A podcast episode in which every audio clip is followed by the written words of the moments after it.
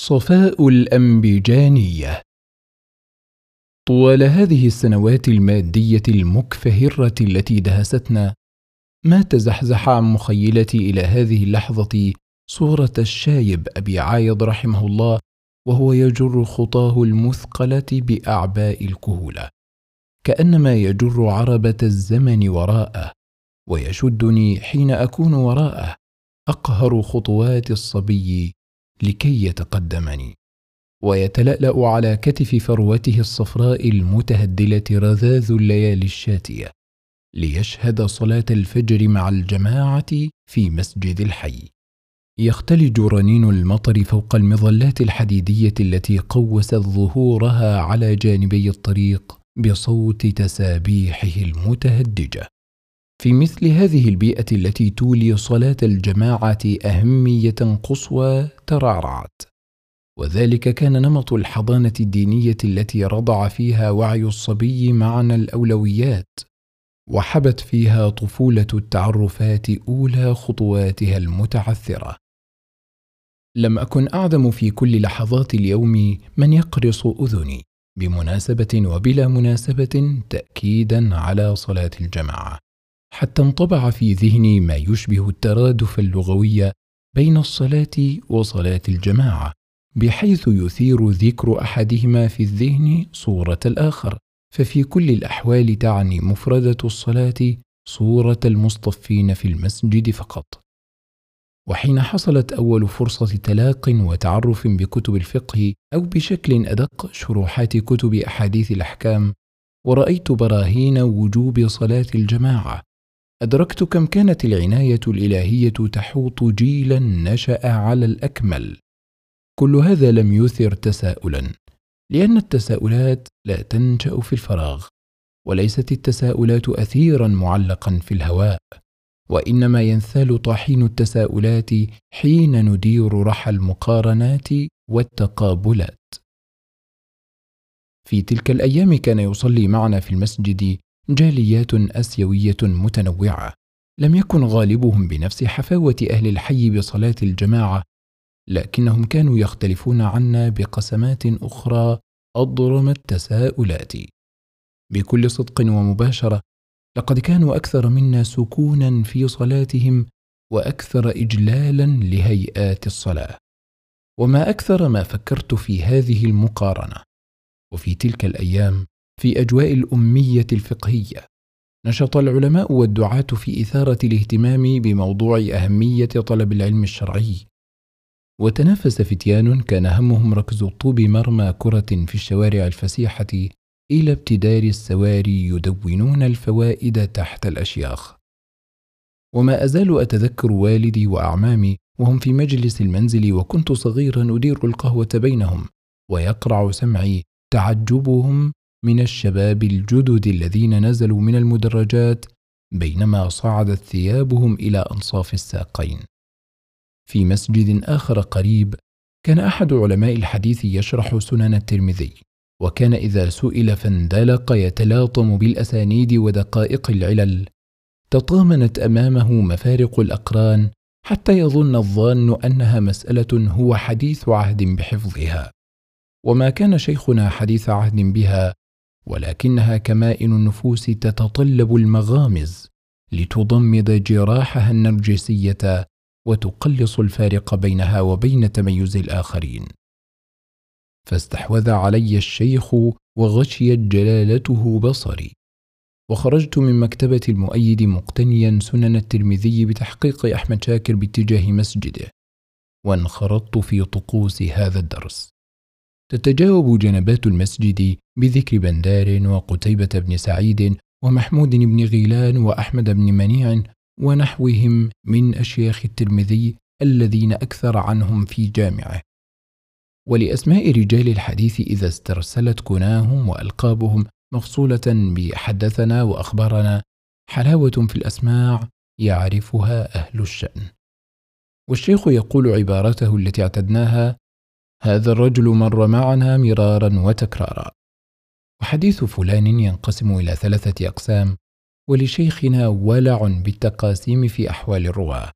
وهكذا حتى نصل لجملته المألوفة في خاتمة كل درس. لعلنا نتوقف عند هنا.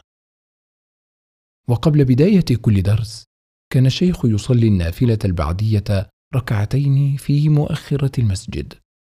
فكنت أدع كل ما بيدي ويشخص بصري أتأمل صلاته. وقد شهدت شيئا ما عهدته من قبل.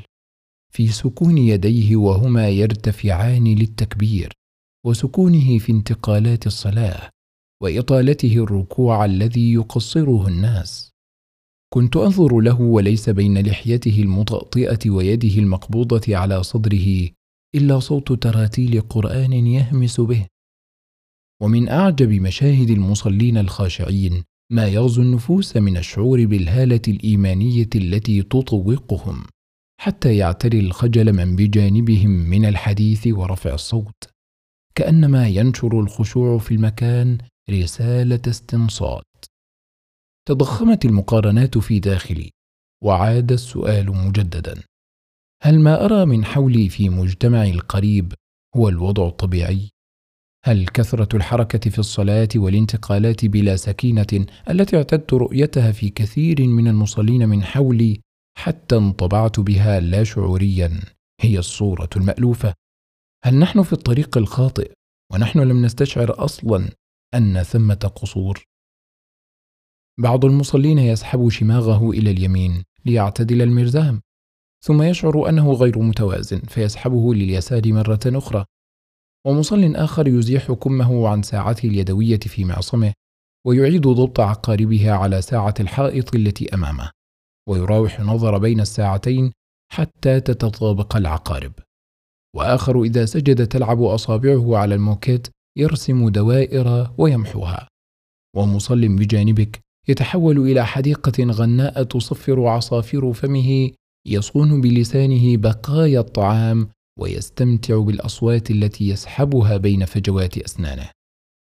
أما الانتقالات بين أركان الصلاة فكثير من الناس يهجم بحركات شعثاء لا يداري النزول والقيام بسكينة وإخبات. هذه المظاهر مجرد أمثلة. من جملة مظاهر كثيرة صرت أدقق فيها بعد أن لم أكن كذلك. بل لقد كنت أراها مظاهر طبيعية. وليست موضع تدقيق واستشكال أصلا. بل وبكل شفافية مع القارئ لقد اكتسبت للأسف كثيرا من هذه التصرفات وانطبعت في سلوكي ثم جاهدت نفسي لاحقا على قطع كثير منها وما زلت أكابد كشط نتوءات العادات وعجزت عن قطعها البتة. ومع هذه الرياح العلمية التي هبت علينا صعد نجم شيخ الإسلام ابن تيمية وتلميذه ابن القيم بصورة مجتمعية غير مسبوقة. حتى صار فتيان الدعوة تلهج ألسنتهم بقولهم اختار ابن تيمية كذا وقال ابن القيم في الجواب الكافي كذا. ولعل ذلك بعض مما صدق الله به حدث الشيخ شهاب الدين بن مري. فقد كان رحمه الله متاثرا ببعض خلل المتصوفة. ثم فتح له باب الحق بعد اقترابه من ابن تيمية فشغف بشيخ الإسلام. وصار في مدينة القاهرة يصدع بالحق في مسائل الاستغاثة والتوسل والزيارة فابتلي كشيخه وسجن وجلد ثم نفي من مصر إلى الشام. ولما مات شيخه ابن تيمية معتقلا في القلعة أرسل التلميذ الموجوع بفقد شيخه يوصي بقية إخوانه وزملائه بالاهتمام بكتب شيخهم ابن تيمية ونسخها وأطلق قسمه التاريخي وقال فلا تيأسوا من قبول القلوب القريبة والبعيدة لكلام شيخنا ووالله إن شاء الله ليقيمن الله سبحانه لنصر هذا الكلام ونشره وتدوينه وتفهمه واستخراج مقاصده واستحسان عجائبه وغرائبه رجالا هم إلى الآن في أصلاب آبائهم. انتهى قوله. ومن رأى تسلح الشيخ محمد بن عبد الوهاب بذخيرة ابن تيمية في حرب الشركيات والبدع حتى صنع مفصلا تاريخيا في مسيرة الأمة ثم إيقاظ الله لابن قاسم سائحا في الأرض يلملم فتاوى الشيخ من قماطر المكتبات متزامنا مع انبعاث اليقظة العلمية السلفية الحديثة. ثم تزاحم الرسائل الأكاديمية والبحوث العلمية تستقي من علم الشيخ. من رأى ذلك كله عظمت ثقته بأن الله أكرم ابن مري وأوقع له مآل قسمه. والمراد أن من عادة المحب للعلم أن تتوق نفسه لمعرفة ترجمة وسيرة الرموز المركزيين في أي بيئة معرفية. ولذلك تتبعت كل ما وقع بيدي من تراجم لشيخ الإسلام ابن تيمية التراجم المفردة والضمنية وما وجدت إلى هذه الساعة أعذب من ترجمة البزار لشيخه ابن تيمية ففيها وقائع وشهادات حية رواها البزار كأنك تجلس مع الشيخ. وكم طالعت هذه الترجمة في السنة عدة مرات وما رويت منها بعد. في أحد تلك المشاهد كان الشيخ البزار يصور صلاة ابن تيمية وحين تحدث عن طريقة تكبيره رسمها بعبارة تنقطع لها الأنفاس. يقول البزار عن شيخه ابن تيمية وكان إذا أحرم بالصلاة يكاد يخلع القلوب لهيبة إتيانه بتكبيرة الإحرام فإذا دخل في الصلاة ترتعد أعضاؤه حتى يميد يمنة ويسرى. لا أستطيع أن أتذكر كم مرة وقفت أمام هذا النص وأخذت أتخيل هذه التكبيرة التي تنحني لها قلوب المؤمنين مما فيها من الخشوع والسكينة. ولا أحصي كم مرة طلبت التعليق في مجلس من المجالس وأخذت أحكي مشاعري وأنا أقرأ هذا النص للبزار عن تكبيرة ابن تيمية.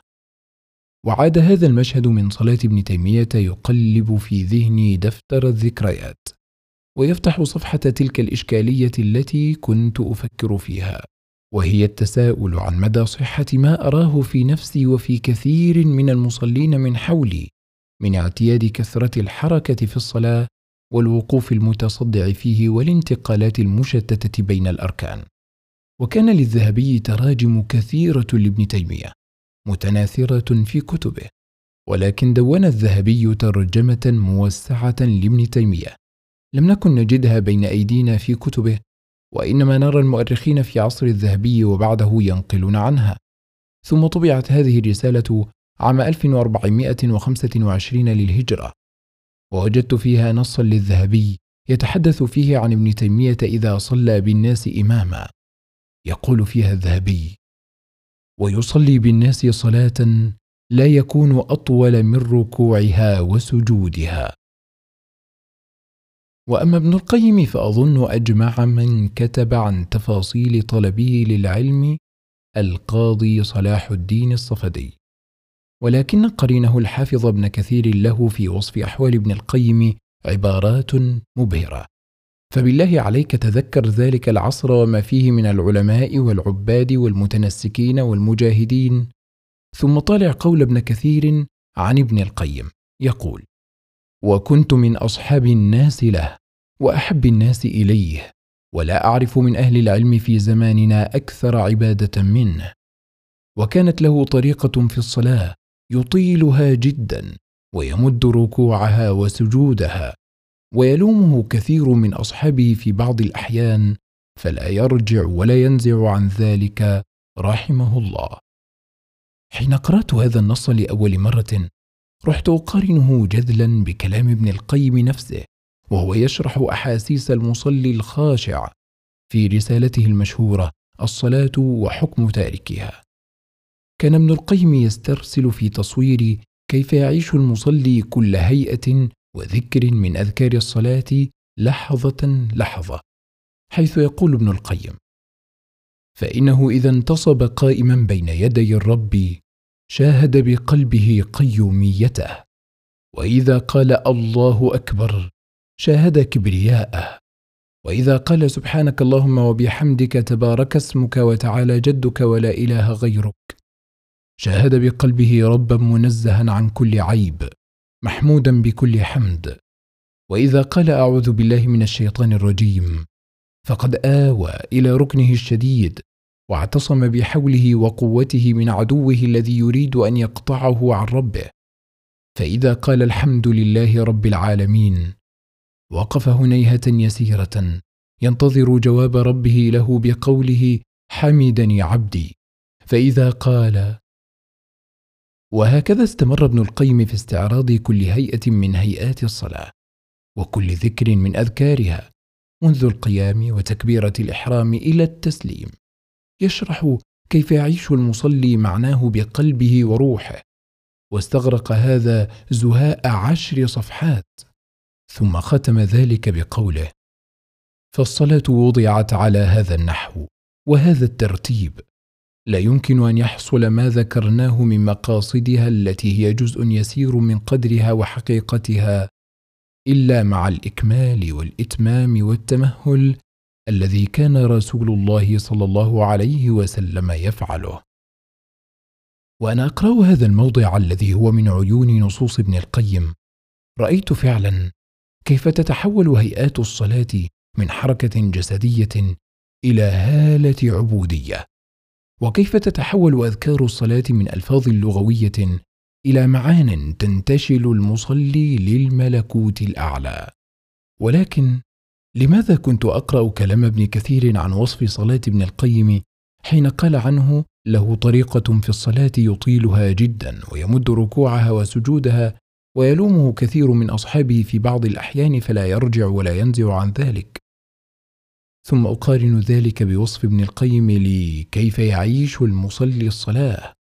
هل كنت تلك الأيام في غرارة الشباب أتوهم اكتشاف سر ما استغربه ابن كثير وعذال ابن القيم؟ وأن هذا الرجل الذي لاموه في طول صلاته ما علموا أنه شرح في موضع آخر كيف يحيا المصلي الصلاة؟ أم كنت يا ترى أوقف نفسي على الفارق بيننا وبين آئمة العلم والإيمان؟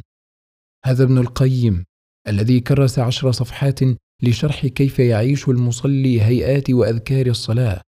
كرس مقابلها ستين سنة من عمره يشرح عمليا كيف يصلي المصلي. إيه يا ابن القيم أنت تعظنا بربع العشر من عملك ونحن نعظ الناس بقروض وديون فرصيد عملنا دون نفقات مواعظنا بكثير. ولذلك يبارك الله في الزكاة ولا يصلي رسول الله على المدين. هذه المقارنات وخصوصا وصف البزار لصلاة ابن تيمية ووصف ابن كثير لصلاة ابن القيم قادتني للاهتمام بالموضوع وتتبعه في مظانه من كتب السلوك وكتب التراجم. فلفت انتباهي أن أهل العلم إذا طرقوا هذا الموضوع اهتموا بذكر صلاة ابن الزبير. ولم أكن في البداية مستوعبا خلفيات هذه العناية فينقلون من أخبار صلاة ابن الزبير مشاهدات علماء جيله له. ومن نماذج ذلك قال التابعي الجليل المحدث زاهد البصرة أبو محمد ثابت البناني كنت أمر بابن الزبير وهو يصلي خلف المقام كأنه خشبة منصوبة لا يتحرك. وقال التابعي الجليل إمام التفسير مجاهد بن جبر كان ابن الزبير إذا قام في الصلاة كأنه عود من الخشوع. وفي رصد آخر له يقول مجاهد نفسه يصف شدة سكون ابن الزبير في الصلاة كان ابن الزبير أحسن الناس صلاة كأنه خرقة وقال التابعي الجليل مفتي المناسك عطاء بن أبي رباح كان ابن الزبير إذا صلى كأنه كعب راتب أي منتصب ثابت وأبو مهل عروة بن قشير من صغار التابعين وثقه أبو زرعة وغيره كان يصلي خلف ابن الزبير مأموما ويرصد صلاته. فيقول كان ابن الزبير يؤمنا عند المقام فإذا فرغ من المكتوبة صلى تحت الميزاب قائما ما يتحرك منه شيء وحين حاصر الحجاج بن يوسف مكة ونصب المنجنيق على جبل أبي قبيس عام 72 وأخذ يرمي ابن الزبير وكتيبته بالحجارة والنفاطات فكسر وأحرق ومع ذلك كله. فقد كان ابن الزبير يصف قدميه خلف المقام يصلي. فإذا دخل في صلاته ذهل عما حوله. وقد كان هذا مشهدا لفت التابعين الآخذين عن ابن الزبير. ومن ذلك ما ذكره التابعي الجهبذ العابد الذي كان يسمى سيد القراء وهو محمد بن المنكدر. حيث يقول لو رأيت ابن الزبير وهو يصلي لقلت غصن شجرة يصفقها الريح وإن المنجنيق ليقع هاهنا وهاهنا ما يبالي. هذه بعض الأخبار التي تناقلها علماء السلوك ومدون التراجم عن صلاة ابن الزبير ودهشة أئمة التابعين منها وبكل صراحة فإنني حين قرأت هذه الأخبار لأول مرة ورأيت عناية أهل العلم بذكر صلاة ابن الزبير واستثنائية سكونه وإخباته فيها. تعاملت مع الأمر على بداهته الأولية الظاهرة فكنت أظن هذه الأخبار مجرد مشاهدات مسجلة عن شخصية ابن الزبير استدعاها الانبهار بصلاته كآحاد الأخبار وأعيان الوقائع. ولم ينكشف لي أي خيوط اتصال تربط هذه الأخبار باعتبار أشمل. ثم اتضح لي أن أئمة التابعين وأتباعهم في ذاك العصر المشرق كانوا يرون صلاة ابن الزبير جوهرة في قلادة أشمل وأنهم ينقلونها لا باعتبارها قصة منفردة بل باعتبارها مشهدا متصلا بحلقات قبله وبعده.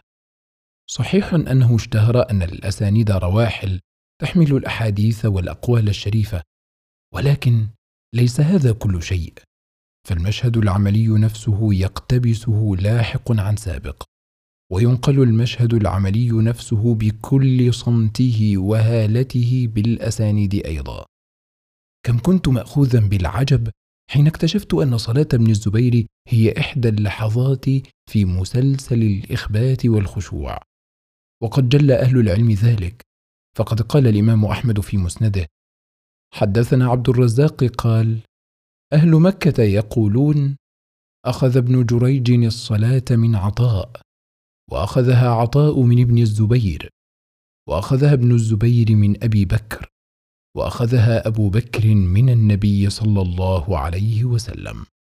قال عبد الرزاق ما رأيت احدا أحسن صلاة من ابن جريج. لا أدري أي جمالات هذا الإسناد تستحق أن يستفتح بها وكم بقيت أفكر كيف يا ترى تجسد هذا الإسناد في الواقع؟ إنهم لا يروون عن بعضهم حديثا قوليا ولا يحكون عن بعضهم صفة فعلية معينة. إنه سلوك يستنشقه التلميذ من محراب معلمه بصمت ويورثه لتلميذه بنظير هذا الصمت. لم ينطق راو عمن فوقه بكلمة ولكنه يتزكى بمن فوقه ليزكي من دونه.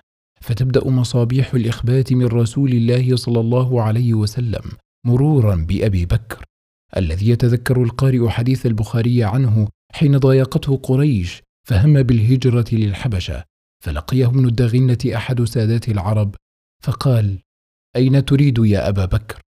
فقال أبو بكر أخرجني قومي فأنا أريد أن أسيح في الأرض فأعبد ربي. قال ابن الدغنة إن مثلك لا يخرج ولا يخرج وأنا لك جار فارجع فاعبد ربك ببلادك. فأنفذت قريش جوار ابن الدغنه وآمنوا أبا بكر.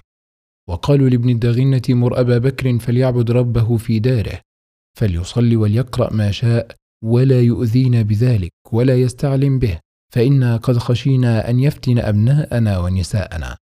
فطفق أبو بكر يعبد ربه في داره ولا يستعلن بالصلاة ولا القراءة في غير داره. ثم بدا لأبي بكر فابتنى مسجدا بفناء داره وبرز فكان يصلي فيه ويقرأ القرآن فيتقصف عليه نساء المشركين وأبناؤهم يعجبون وينظرون إليه. وكان أبو بكر رجلا بكاء لا يملك دمعه حين يقرأ القرآن. انتهى النص. فصلاة أبي بكر مجرد مشهده وهو يصلي ويرتل آيات القرآن بفناء داره شكل ظاهرة تأثير دعوية قلبت عوائل قريش راسا على عقب حتى صاروا يتسللون يشاهدونه مبهورين. وفي صحيح البخاري إشارة إلى شدة إقبال أبي بكر على صلاته وسكونه فيها وكان أبو بكر لا يلتفت في صلاته. والذي تلقى روحانية الصلاة وسكينتها من أبي بكر هو ابن الزبير الذي مرت أخباره وأشاروا في نصوصهم لذلك كما في خبر مجاهد السابق. كان ابن الزبير رضي الله عنه إذا قام في الصلاة كأنه عود وحدث أن أبا بكر كان كذلك. قال وكان يقال ذاك الخشوع في الصلاة وقال ابن حجر في الفتح سنده صحيح فهذا يكشف أن هذا السكون الشديد في الصلاة حتى كأنه وتد أو عود أنه تلقاه ابن الزبير من أبي بكر. وأما عطاء بن أبي رباح الذي أخذ هذه الحياة السلوكية في الصلاة من ابن الزبير وابن جريج الذي أخذها من عطاء فلهما سويا أخبار تدل على عجائب صلاتيهما وكيف تأثر التلميذ منهما بشيخه. إذ يقول ابن جريج كان عطاء بعدما كبر وضعف.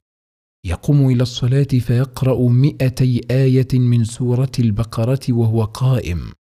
لا يزول منه شيء ولا يتحرك. انتهى قوله. يا خيبة أيامي ويا حسرة تقضمني الآن وأنا أقرأ هذا الخبر. هذا الرجل بعدما كبر سنه ورق عظمه يصلي بالمئتين من سورة البقرة في ركعة واحدة. والمئتين من سورة البقرة تبلغ ثلاثين وجها من القرآن أي جزء ونصف بالضبط في ركعة. وهو ساكن مخبت لا يتحرك.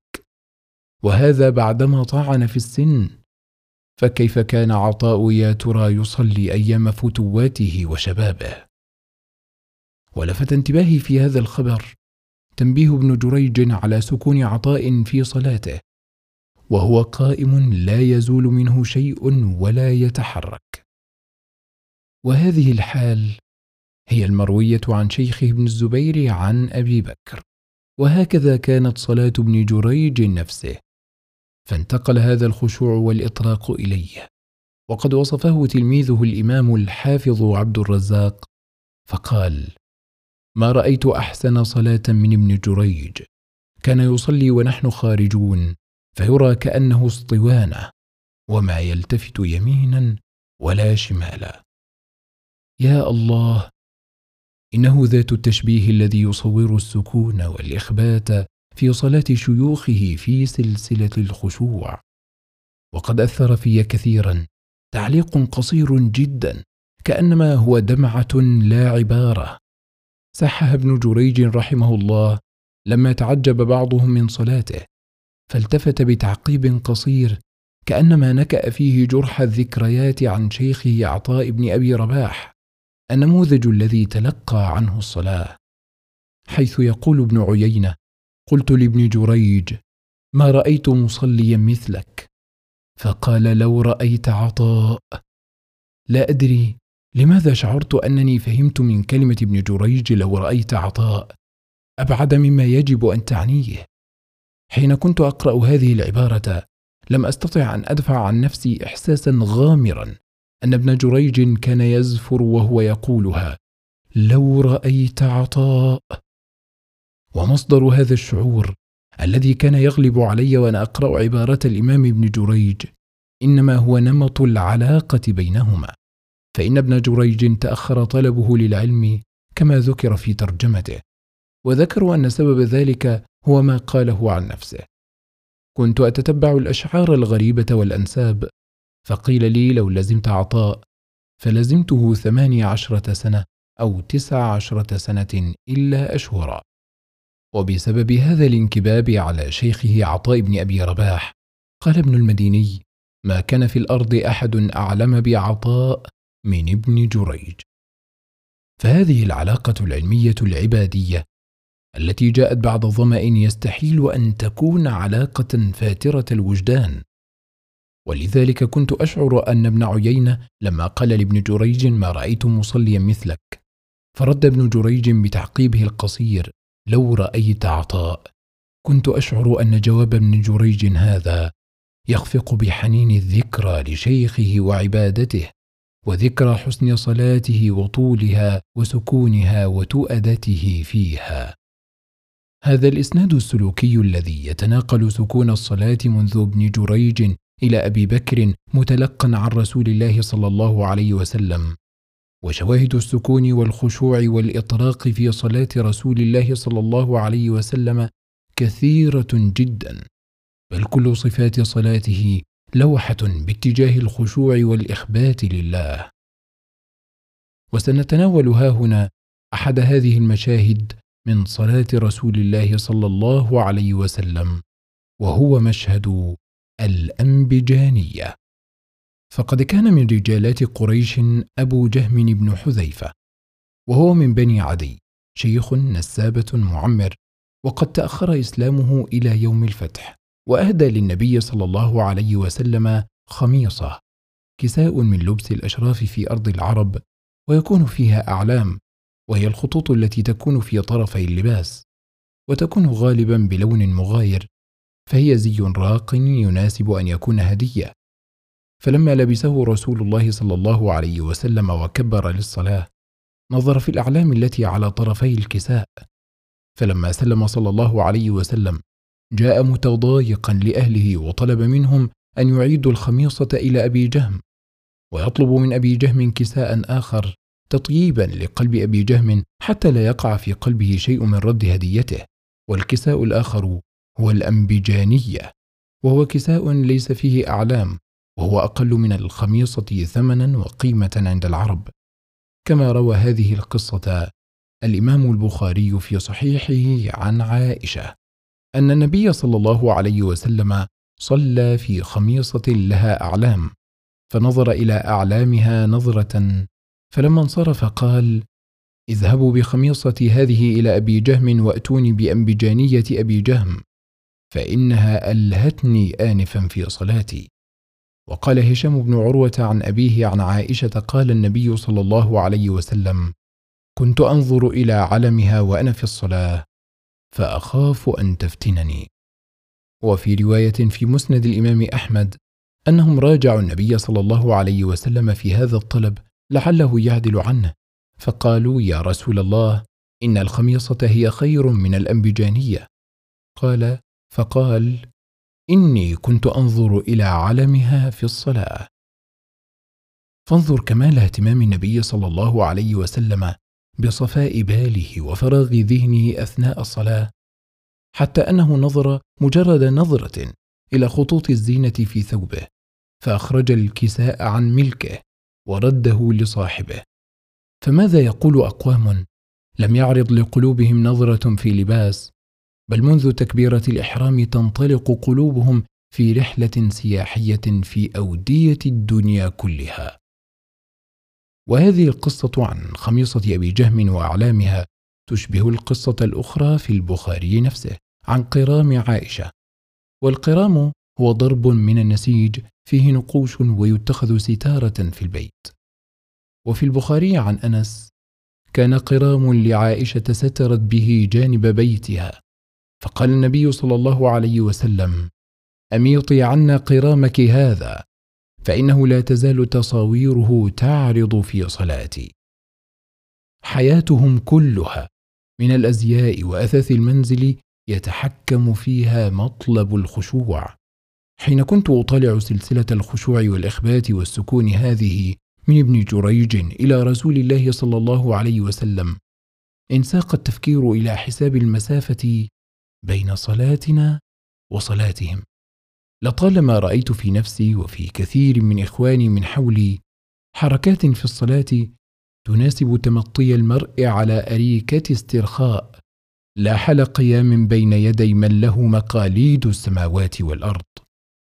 كم فينا من مصل يتسلى بقنص شوارد شاربه بأسنانه ثم يسلها منه. وشاب يشمخ رأسه ثم يهزه لتتطاير خصلات لمته إلى الوراء. وآخر يفحص زوائد الأظفار في الصلاة فإما كسر الزائد بأصبعه أو لقمه أسنانه لتقرض ما زاد. وفينا من يطوف بيده على كرشه كالمتفقد لتحولات حجمها واستدارتها ويوهم نفسه أنها صغرت.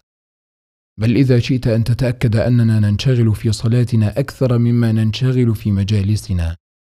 فتأمل كيف تجد المرء يجلس في عمل أو في مناسبة؟ ثم إذا صلى تفطن لبقعة خفية في ثوبه لم يتفطن لها أثناء جلوسه في تلك المناسبة. عيوننا الغافلة في الصلاة ليست في موضع السجود بل هي تطوف في ملابسنا وما حولنا تبحث عن لهو وكم فينا من ينظر لساعة الحائط في المسجد مرارا ثم يعيد حساب الوقت المتبقي بين انقضاء الصلاة ووصوله لمشواره الذي يخطط له. كل هذا الانشغال والحركة بين يدي من ذلت لكبريائه السماوات والأرض.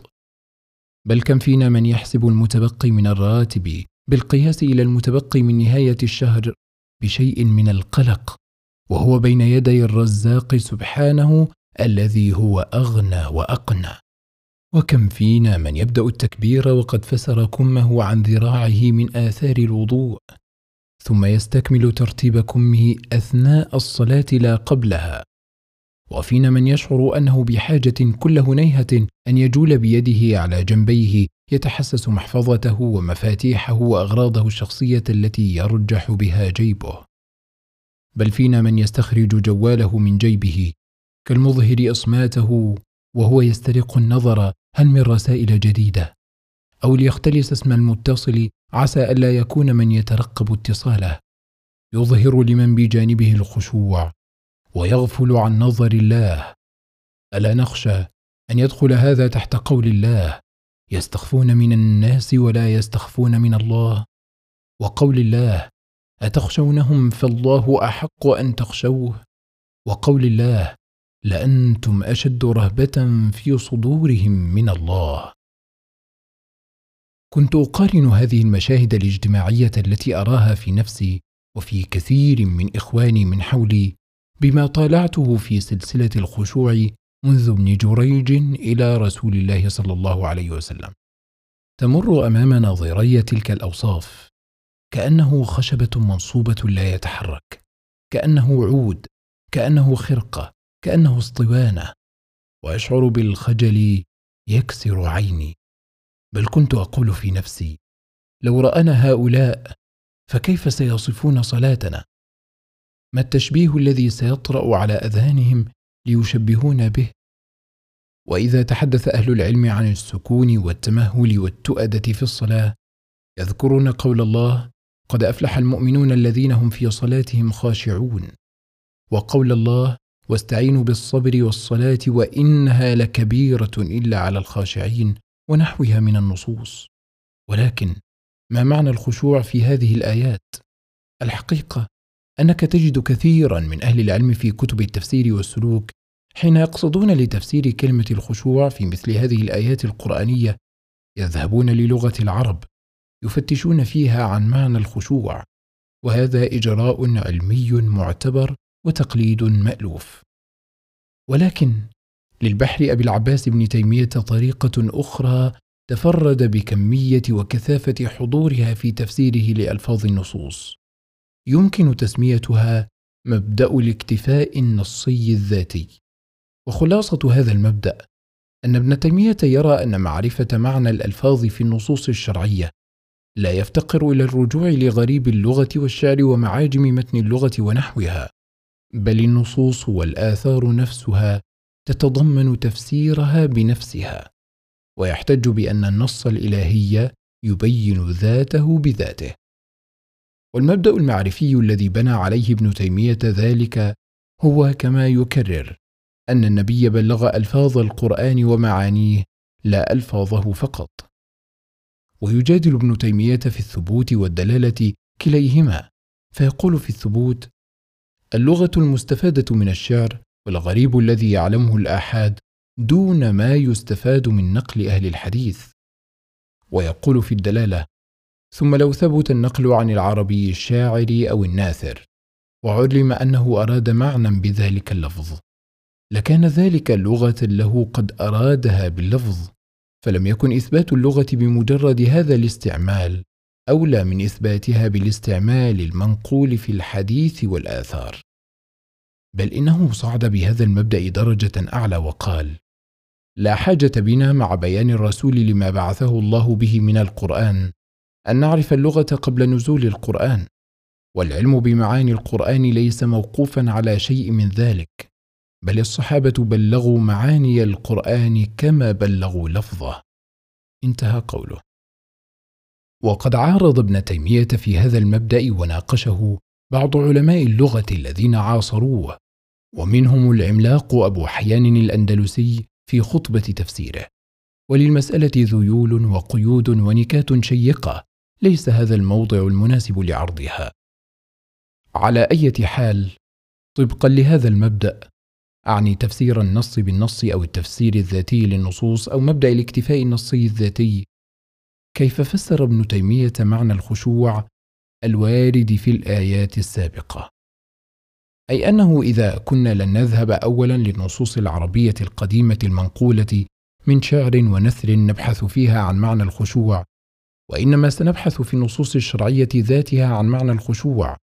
فما هو معنى الخشوع إذن؟ وكيف نصل لهذا التفسير؟ طبق ابن تيمية مبدأه هاهنا بطريقة استنباطية مركبة من عنصرين عنصر الوجوه والنظائر المعروفة أي تتبع موارد اللفظ في النص نفسه اشتراكا وتواطؤا وعنصر التعريف بالمقابلة. فلما جاء لقول الله الذين هم في صلاتهم خاشعون قارنها بالآية الأخرى التي قال الله فيها ومن آياته أنك ترى الأرض خاشعة. لكن يا ترى أين وجه الدلالة في الآية الأخرى على معنى الخشوع؟ ما علاقة خشوع الأرض المذكور في الآية الأخرى بخشوع الصلاة المذكور في الآية الأولى محل التفسير؟ حسنا. تأمل كيف استنبط ابن تيمية من الآية الأخرى معنى الخشوع.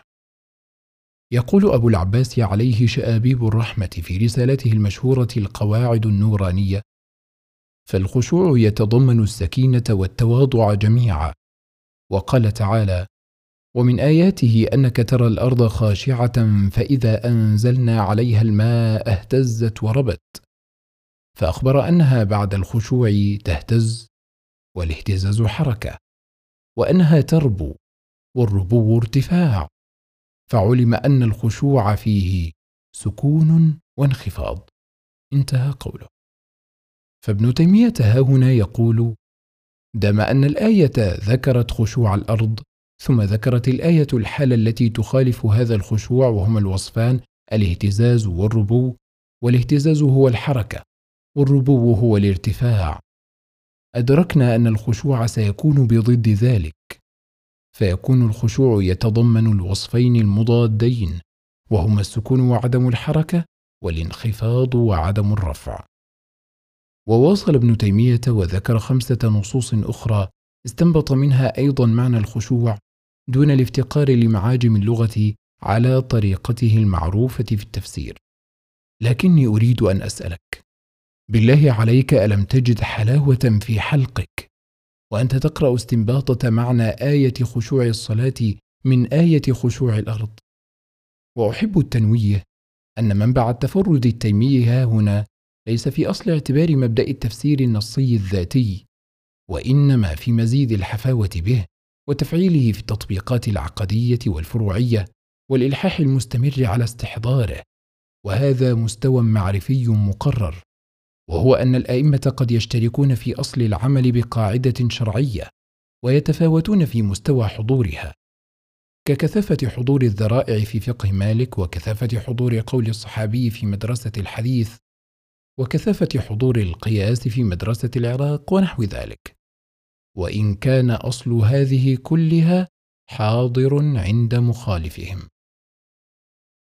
حسنا هذه هي الحال التي يريدها الله منا في الصلاة. أن نكون في سكون فلا تطوف أطرافنا وتتحرك وتعبث وأن نخفض رؤوسنا ونطرق متذللين لمن نقف بين يديه. وهذان الوصفان هما من أجل معاني الخشوع الذي عظمه القرآن وربط الفلاح به. والحقيقة أن هذين الوصفين السكون والإطراق كليهما جاء النص عليهما في الصلاة في الصحيحين. فأما السكون ففي صحيح مسلم عن جابر بن سمرة عن النبي صلى الله عليه وسلم أنه قال أسكنوا في الصلاة. وأما الإطراق والتذلل بخفض الرأس وإنزال العينين في الصلاة ففي صحيح البخاري عن أنس بن مالك عن النبي صلى الله عليه وسلم قال ما بال أقوام يرفعون أبصارهم إلى السماء في صلاتهم؟ فاشتد قوله في ذلك حتى قال لينتهن عن ذلك أو لتخطفن أبصارهم. وكثير من الناس إذا سمع السكينة والخشوع في الصلاة لا يقع في خاطره إلا تخيل الخشوع في القيام والتقيد بعدم الحركة. ويغفل عن لحظات من أكثر هيئات الخشوع بهاء وجلالا وهي التي تنفح هالة الإيمان حول المصلي. وفيها من ذوق الأدب أمام الله ما تتطامن له القلوب. وهي لحظات الانتقالات بين الأركان رفعا وخفضا بتمهل وتؤدة ووقار.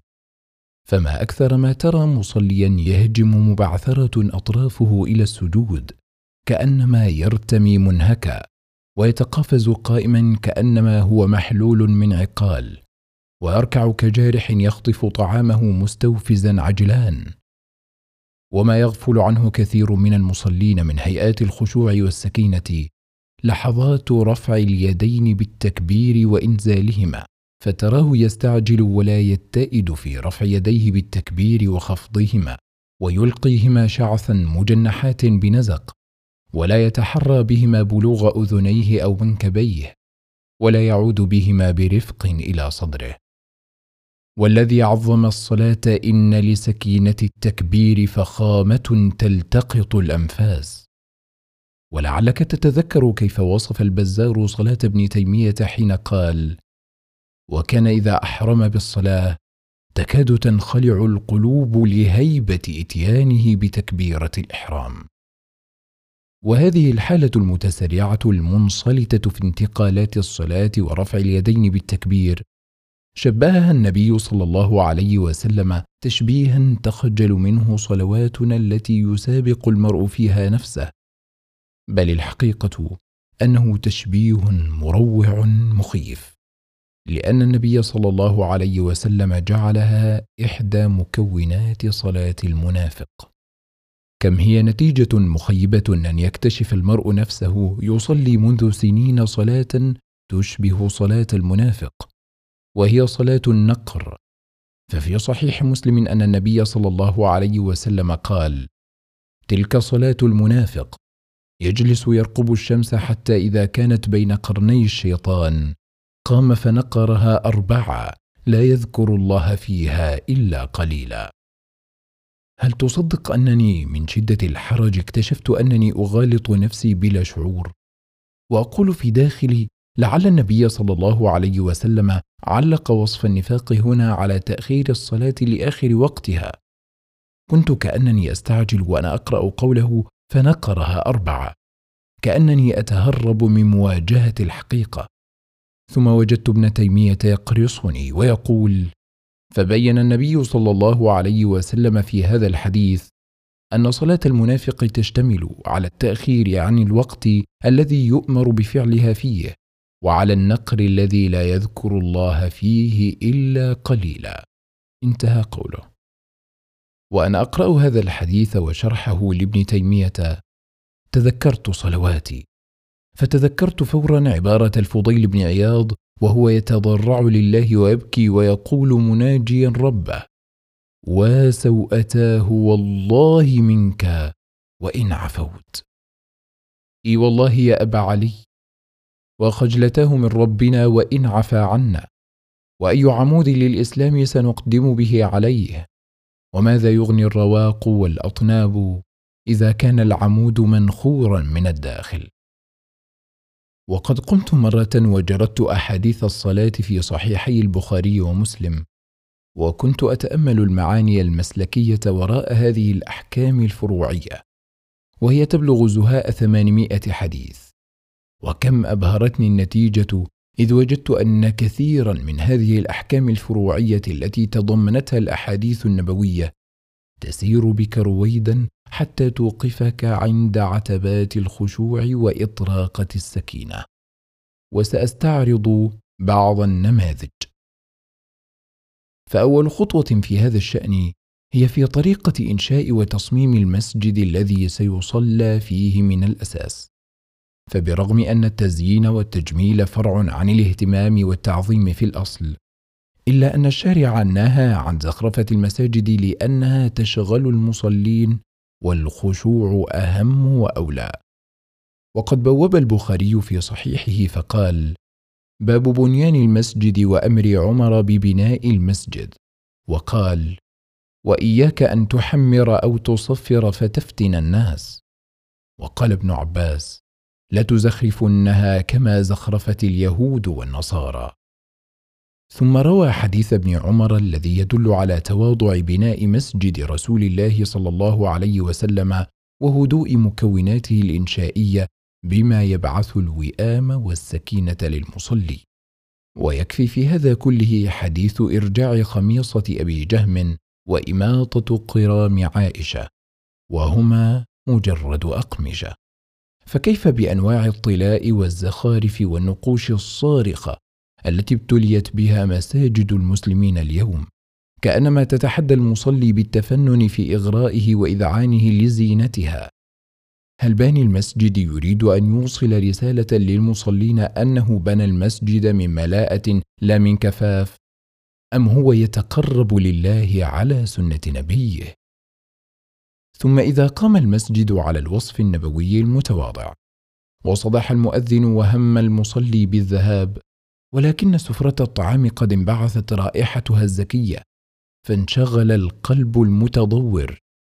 فقد أوصاه رسول الله صلى الله عليه وسلم بأن يجلس ويكمل طعامه حتى يفرغ باله ثم يقوم للصلاة منصبا تفكيره على صلاته بخشوع.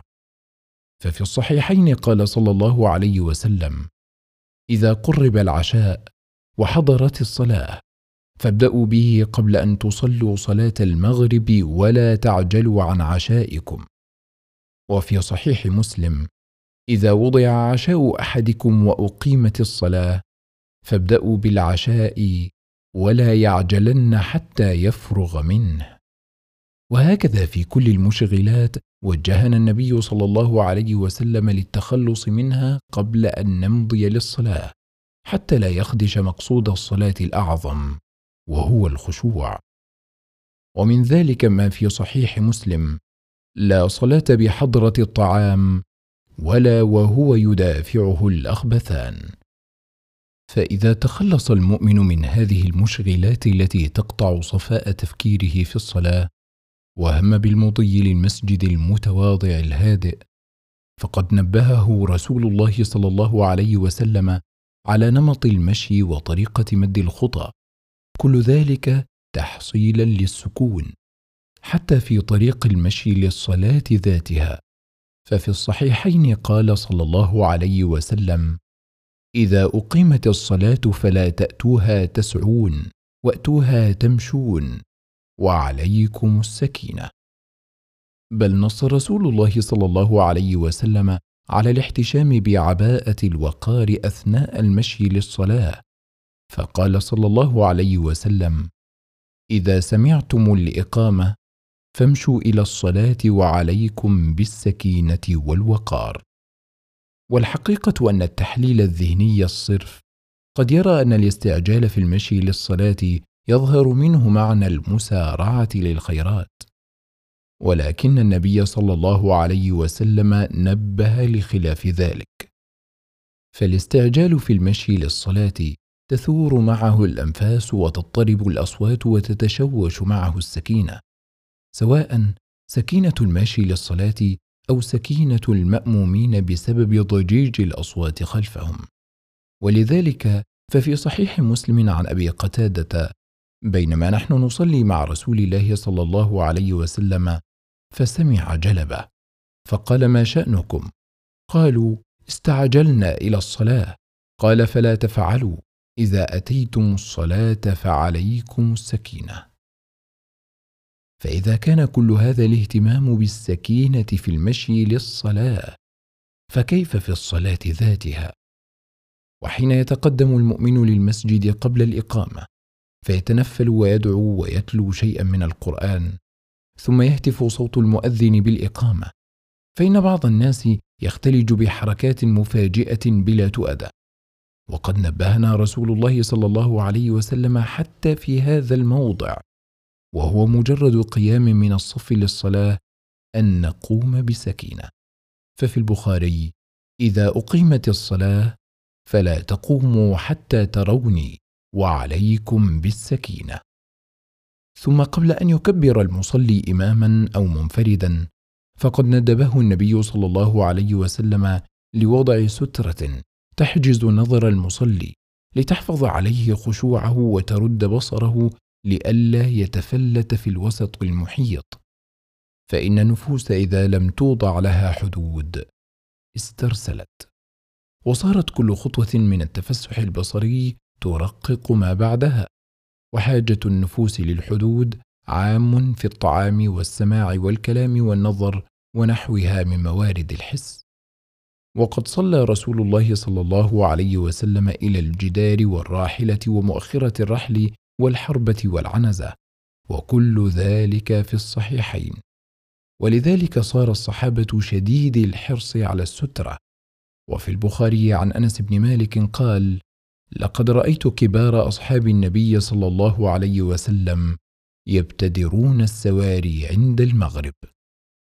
وغلظ النبي صلى الله عليه وسلم تغليظا شديدا في المرور بين المصلي وسترته لأن المار يبلبل وحل الدنيا بعد أن صفى ماء المناجاة. ولذلك ففي الصحيحين قال صلى الله عليه وسلم لو يعلم المار بين يدي المصلي ماذا عليه؟ لكان أن يقف أربعين خيرا له من أن يمر بين يديه. بل أمر النبي بما هو فوق ذلك كله. كما في الصحيحين أنه صلى الله عليه وسلم قال إذا صلى أحدكم إلى شيء يستره من الناس فأراد أحد أن يجتاز بين يديه فليدفع في نحره فإن أبى فليقاتله. فإنما هو شيطان. فتمعن بالله عليك في عظمة أحكام سترة المصلي وما جاء فيها من الأحاديث في الصحيحين. ثم استحضر أن كل هذه الأحكام النبوية رعاية لجانب الخشوع وحفظا لمقام السكينة والإخبات في الصلاة وردا لتفلت البصر. فإذا انتهى المؤمنون من بناء مسجدهم الوديع في تصميمه وفرغوا من المشغلات من الطعام وحاجات الخلاء ومشوا للصلاة بسكينة وسمعوا الإقامة فقاموا للصف بسكينة أيضا ثم كبروا بين يدي الله. فإن بقاء يدي المصلي بعد التكبير مرسلتين حرتين تهيجهما للحركة والتجول بين أعضاء الجسم. فشرع النبي صلى الله عليه وسلم تقييدهما ببعضهما على الصدر. لاعتقال بواعث العبث. كما في حديث وائل بن حجر في صفة صلاة النبي صلى الله عليه وسلم ثم وضع يده اليمنى على اليسرى وهذا الفهم لحكمة وضع اليدين على الصدر شائع بين العلماء. قال النووي قال العلماء والحكمة في وضع إحداهما على الأخرى أنه أقرب إلى الخشوع ومنعهما من العبث ثم تمعن أيضا كيف نهى عن ضم الثياب والشعر في الصلاة لما في تركهما من كمال الأدب والإخبات بسجود الشعر وفي كفهما انشغال. ففي الصحيحين ولا أكف ثوبا ولا شعرا. ولذلك شبه النبي صلى الله عليه وسلم من يصلي معقوص الشعر بأنه مثل مكتوف اليدين أي أنه لا تمس يده الأرض. كما في صحيح مسلم قال صلى الله عليه وسلم إنما مثل هذا مثل الذي يصلي وهو مكتوف.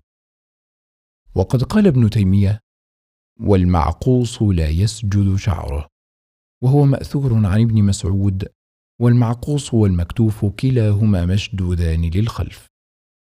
ثم تدبر كيف نهى النبي صلى الله عليه وسلم عن تسوية محل السجود إلا بأقل حركة. ففي الصحيحين عن معيقيب أن رسول الله صلى الله عليه وسلم قال في الرجل يسوي التراب حيث يسجد إن كنت لابد فاعلا فواحدة.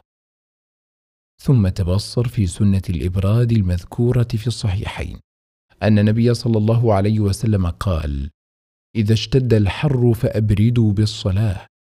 كل ذلك دفعا لتأذي الجسد بآثار حرارة الطقس ليكون أجمع للقلب فلا يتشتت. فانظر كيف أثر طلب الخشوع في تغيير وقت الفضيلة في الصلاة. وبرغم أن الأصل أن يكون السجود على الأرض ولا يسجد المصلي على حائل متصل به لكن مع الحر شرع الشارع السجود على الثوب. ففي الصحيحين عن أنس كنا نصلي مع رسول الله صلى الله عليه وسلم في شدة الحر. فإذا لم يستطع أحدنا أن يمكن جبهته من الأرض بسط ثوبه فسجد عليه. وقال ابن حجر منبها على خلفيات هذا الحكم وفيه مراعاة الخشوع في الصلاة لأن الظاهر أن صنيعهم ذلك لإزالة التشويش العارض من حرارة الأرض. انتهى قوله. ولأن جوهر الخشوع الذي تدور حوله أحكام الصلاة هو أن يعقل الإنسان صلاته ويحيا معاني أذكارها ويستشعر روح هيئاتها. فإن النبي صلى الله عليه وسلم لم يقل للناعس اذهب وجدد بالماء نشاطك. بل قال له اذهب ونم. فنهى الناعس عن مواصلة الصلاة لفوات المقصود الأصل وهو عقل المعاني. ففي البخاري أن النبي صلى الله عليه وسلم قال إذا نعس أحدكم في الصلاة فلينم حتى يعلم ما يقرأ. ولأن المساجد قد تغشاها النساء أحيانا للصلاة فقد شرع النبي صلى الله عليه وسلم لهن أحكاما تنتهي كالعادة بالمطلوب الأجل وهو منع كل ما يشوش الخشوع. فندب لمباعدة المسافة بين مواضع الصلاه كل جنس منهما فجعل أفضل صفوف الرجال هو الصف الأول وبالمقابل جعل أفضل صفوف النساء هو الصف الأخير. فصارت فضيلة الصف لها نوع ارتباط بكمية المسافة بين الجنسين في المسجد كما قال صلى الله عليه وسلم خير صفوف الرجال أولها وشرها آخرها وخير صفوف النساء آخرها وشرها أولها. ونهى النبي صلى الله عليه وسلم المرأة أن تخطو للمسجد وقد تبللت بعطوراتها. فقال إذا شهدت إحداكن المسجد فلا تمس طيبا. بل أمرها بتجنب العطر ليلتها تلك. فقال إذا شهدت إحداكن العشاء فلا تطيب تلك الليلة. فإن فعلت وتعطرت منعها النبي صلى الله عليه وسلم من شهود الصلاة. أيما امرأة أصابت بخورا فلا تشهد معنا العشاء الآخرة. فإذا تأملت مباعدة صفوف الجنسين ومنع النساء العطور في المسجد لم يخطئ شعورك بكمال اهتمام النبي صلى الله عليه وسلم بحفظ جناب الخشوع من أن يتشوش بتنمل الدواعي الغريزية. أرأيت؟ كادت كل دروب أحاديث الصلاة أن تنتهي بنا إلى محراب الخشوع. وما زال في مفكرتي تأملات أخرى دونتها أثناء تأملي لأحاديث الصلاة في صحيحي البخاري ومسلم. ولكنني أشعر أنه من غير المناسب مواصلة العرض. فالمقصود ذكر بعض النماذج التمثيلية الدالة. وليس المراد الاستقصاء والاستيعاب. فبالله عليك أي دلالة على منزلة الخشوع والسكون والإطراق والتؤدة والتمهل في الصلاة أعظم من هذه الدلالات؟ ليست القضية آية أو حديثا يأمر بالخشوع بل هناك منظومة أحكام كلها تأخذ بيدك إلى أن تتنفس أثير الخشوع. وهذا يعني أننا إذا أهدرنا الخشوع لم نهدر حكما شرعيا واحدا بل ضيعنا ثمرة كل ما أسسه الشارع من ضمانات الخشوع ووسائله التي تفضي إليه. والمعنى الشرعي الذي تتواطأ عليه نصوص كثيرة أجل وأعظم منزلة من المعنى الشرعي الذي يأتي بتقريره نص أو نصان حتى لو كانا صريحين مباشرين. ولذلك كان التواتر المعنوي أعظم دلالة من التواتر اللفظي وإن توهم أكثر الناس خلاف ذلك. لأن التواتر اللفظي المجرد قوته في الثبوت فقط. وأما التواتر المعنوي فقوته في الثبوت والدلالة كليهما. فليس المعنى الذي كرره الشارع بصيغ متنوعة كالمعنى الذي ذكره مرة أو مرتين. فالتواتر المعنوي فيه قدر زائد على مجرد اليقين الثبوتي وهو تعدد التأكيد من الشارع. فإذا كان الشارع يسترسل بإصدار الأحكام الفروعية طلبا لتحصيل الخشوع ثم ما زال الخشوع ليس له حضور في اهتماماتنا يوازي اهتمام رسول الله فأين سنذهب بوجوهنا من الله غدا؟ وما أكثر ما تساءلت. كيف يقع المرء في صلاته في أحبولة الاستلهاء والتخيلات والهواجس؟ وهو مؤمن بأن هذه كلها من مؤامرات الشيطان التي كشفها لنا رسول الله صلى الله عليه وسلم. فهذه الذكريات والسرحان وحديث النفس الذي يهجم على المرء بمجرد تكبيرة الإحرام نحن نعرف مصدره جيدا. ومع ذلك ما زلنا ضحيته. فأما مصدره فقد نبهنا النبي صلى الله عليه وسلم ما الذي يحدث بعد انتهاء التثويب أي إقامة الصلاة. فقال صلى الله عليه وسلم حتى إذا قضي التثويب أقبل الشيطان حتى يخطر بين المرء ونفسه. يقول له اذكر كذا اذكر كذا. لما لم يكن يذكر من قبل حتى يظل الرجل ما يدري كم صلى. وفي رواية فهناه ومناه وذكره من حاجاته ما لم يكن يذكر.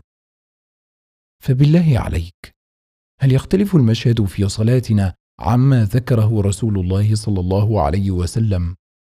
فتأمل قوله أذكر كذا أذكر كذا. وكيف تتزاحم فعلا أحاديث النفس في الصلاة؟ ترتطم موضوعاتها ببعضها وتفتح الملفات واحدا تلو الآخر. ويسلمك السابق للاحق حتى تصبح حركتك في الصلاة انتقالات آلية لا يعقل المصلي معناها. وتأمل قوله لما لم يكن يذكر من قبل ألست تجد هذا فعلا؟ فإذا كبرت للصلاة أثيرت أمامك الموضوعات المنسية؟ وتأمل قوله فهناه ومناه أي هيج عليه المطامع والأماني. وكم أجر المصلي من توقعات مالية وأحلام دنيوية؟ هذا هو المشهد الذي كشفه لنا رسول الله صلى الله عليه وسلم. وهذه هي السيناريوهات بعينها التي يستعملها الشيطان فور تكبيرة الإحرام. كيف نعرف موضع الفخ جيدا؟ ثم نسمي بالله ونضع ساقنا فيه كل مرة. وكم تساءلت؟ ما أكثر أن تندلق أذكار الصلاة على ألسنتنا لا نعقل من معانيها شيئا. أصبحنا في صلاتنا كأننا أجهزة آلية تنطق نصوصا مخزنة مسبقة.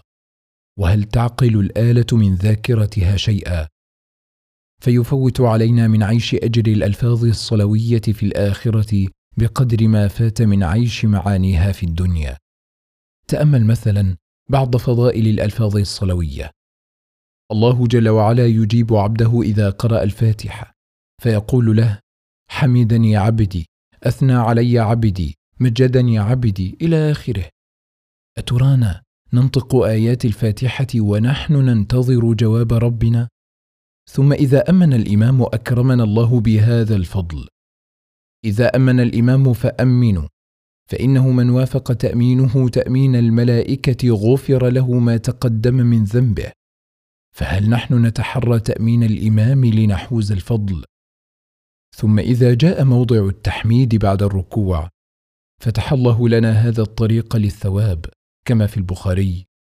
كنا يوما نصلي وراء النبي صلى الله عليه وسلم فلما رفع رأسه من الركوع قال سمع الله لمن حمده.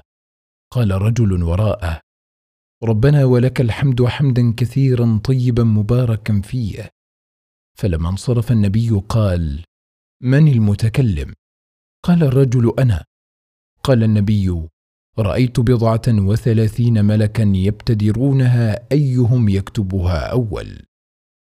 فهل نقول هذا الذكر ونحن نستشعر هذا الفضل المذهل؟ فإذا بلغ المصلي موضع التحيات أرشده النبي لقول السلام علينا وعلى عباد الله الصالحين. وذكر النبي صلى الله عليه وسلم من فضلها فإنكم إذا قلتموها أصابت كل عبد لله صالح في السماء والأرض. فهل نتضرع بهذا الدعاء ونفوسنا تتحرى نفع كل عبد صالح؟ هذه بعض فضائل الألفاظ الصلوية. فانظر إلى عظمة هذه الألفاظ ولنبكي على ما فاتنا من أجورها بقدر ما فات من تدبرها وعقل معناها أثناء الصلاة. ويظهر لي أن جذر الخشوع مرتبط بقضية اعتقادية وهي درجة العبد من منزلة الإحسان التي هي فوق الإسلام والإيمان. والإحسان أن تعبد الله كأنك تراه. وهذا الاعتقاد واستحضاره درجات متفاوتة لا ينضبط طرفاها. فكلما صعد العبد في مرقاة الإحسان أو مضت في قلبه نوافذ الخشوع. ولذلك قال النووي عن قول النبي صلى الله عليه وسلم الإحسان أن تعبد الله كأنك تراه. لو قدرنا أن أحدنا قام في عبادة وهو يعاين ربه سبحانه وتعالى لم يترك شيئا مما يقدر عليه من الخضوع والخشوع وحسن السمت واجتماعه بظاهره وباطنه على الاعتناء بتتميمها على أحسن وجوهها إلا أتى به. وقد ندب أهل الحقائق إلى مجالسة الصالحين ليكون ذلك مانعا من تلبسه بشيء من النقائص احتراما لهم واستحياء منهم. فكيف بمن لا يزال الله تعالى مطلعا عليه في سره وعلانيته؟ انتهى قوله. ولفت انتباهي في كتب علم السلوك أن العلماء حين يحاولون إحياء الخشوع في نفس القارئ وتذكيره بمنزلته أنهم يستخدمون المقارنة بين الوقوف أمام ملوك الأرض والوقوف أمام ملك الملوك سبحانه. ثم يأخذون في العتاب والتوبيخ. كيف يسكن المرء ويتأدب ويستجمع تفكيره أمام ملوك الأرض؟ ويعبث غافلا أمام ملك الملوك سبحانه. وسأعرض نموذجا لهذه المقارنة المقصودة. فمثلا يقول أبو حمد الغزالي فإن اضعافه مشاهد في همم أهل الدنيا وخوف ملوك الدنيا مع عجزهم وضعفهم وخساسة الحظوظ الحاصلة منهم حتى يدخل الواحد على ملك أو وزير ويحدثه بمهمته ثم يخرج. ولو سئل عمن حواليه أو عن ثوب الملك لكان لا يقدر على الإخبار عنه لاشتغال همه به عن ثوبه وعن الحاضرين حواليه فحظ كل واحد من صلاته. بقدر خوفه وخشوعه وتعظيمه. ويكرر أبو حمد هذه المقارنة في موضع آخر فيقول وكل من يطمئن بين يدي غير الله تعالى خاشعا وتضطرب أطرافه بين يدي الله عابثا فذلك لقصور معرفته عن جلال الله. ويستعمل ابن القيم ذات هذا الأسلوب في المقارنة بين الوقوفين لكن بصيغة أخرى فيقول ومثل من يلتفت في صلاته ببصره أو بقلبه مثل رجل قد استدعاه السلطان فأوقفه بين يديه وأقبل يناديه ويخاطبه وهو في خلال ذلك يلتفت عن السلطان يمينا وشمالا وقد انصرف قلبه عن السلطان فلا يفهم ما يخاطبه به لأن قلبه ليس حاضرا معه. فما ظن هذا الرجل أن يفعل به السلطان؟ أفليس أقل المراتب في حقه أن ينصرف من بين يديه ممقوتا مبعدا قد سقط من عينيه؟ فهذا المصلي لا يستوي والحاضر القلب المقبل على الله في صلاته الذي قد أشعر قلبه عظمة من هو واقف بين يديه فامتلأ قلبه من هيبته وذلت عنقه له واستحيا من ربه أن يقبل على غيره. أو يلتفت عنه. انتهى قوله. وهذا الأسلوب شائع في كتب علوم السلوك الإسلامي. وكنت سابقا أظنه من ابتكار عمالقة هذا الفن لتقريب المعنى الإيماني للخشوع. ثم تعجبت حين اتضح لي أن هذا الأسلوب استعمله قبل هؤلاء كلهم رسول الله صلى الله عليه وسلم حين قرب المعنى للصحابة بالمقارنة في الأدب في القيام بين يدي المخلوق والقيام بين يدي الخالق. كما في صحيح مسلم أن النبي صلى الله عليه وسلم قال ما بال أحدكم يقوم مستقبل ربه فيتنخع أمامه. أيحب أحدكم أن يستقبل فيتنخع في وجهه؟ ولهذا نظائر كثيرة في السنة في غير موضوع الأدب في الصلاة. ومنها مقارنة النبي صلى الله عليه وسلم بين حرص الناس على الأجر الدنيوي وحرصهم على الأجر الأخروي. كما قال صلى الله عليه وسلم في المتخلفين عن صلاة الجماعة ولو علم أحدهم أنه يجد عظما سمينا لشهدها يعني صلاة العشاء. وقال عن التلاوة في الصلاة أيحب أحدكم إذا رجع إلى أهله أن يجد فيه ثلاث خليفات عظام سمان قلنا نعم. قال فثلاث آيات يقرأ بهن أحدكم في صلاته. خير له من ثلاث خليفات عظام سمان. ونظائر هذا كثير. والمراد أن تلك المقارنات القياسية البديعة المشار لها التي يصوغها أمثال أبي حمد الغزالي وأبي الفرج بن الجوزي وابن القيم وأضرابهم أن أصلها مستقى من رسول الله صلى الله عليه وسلم. لكن استفاض أهل العلم في التنويع عليها وتطبيقها في مشاهد جديدة. ضع في ذهنك مجددا الحديث السابق في صحيح مسلم. ما بال أحدكم يقوم مستقبل ربه فيتنخع أمامه؟ أيحب أحدكم أن يستقبل فيتنخع في وجهه؟ ثم تلثم. وخذ جولة في سوء الأدب الذي يقع فيه بعض المصلين بين يدي الله. فكم فينا من يقوم بسلوكيات يتمزق خجلا لو رآه يصنعها ذو الجاه من الخلق وهو يفعلها بين يدي رب الخلق سبحانه. فكم فينا من يعارك أنفه ينظفه في الصلاة وبعضهم يكثر من حك ما يستحيا من حكه وآخر يرفع سرواله في الصلاة بطريقة غير مؤدبة يرسل مطاطه يستحلي فرقعة صوته. وسلوكيات كثيرة يجمعها قلة التهذيب تزكم الأنوف ويخجل المرء أن يفعلها أمام المعظمين من الخلق وهو يفعلها أمام العظيم سبحانه. اللهم اغفر لي تقصيري في صلاتي واغفر لإخواني المسلمين ممن قصر في صلاته وارزقنا قلبا خاشعا. يا رب العالمين. أعوذ بالله من الشيطان الرجيم. ألم يأن للذين آمنوا أن تخشع قلوبهم لذكر الله وما نزل من الحق؟ ولا يكونوا كالذين أوتوا الكتاب من قبل فطال عليهم الأمد فقست قلوبهم وكثير منهم فاسقون.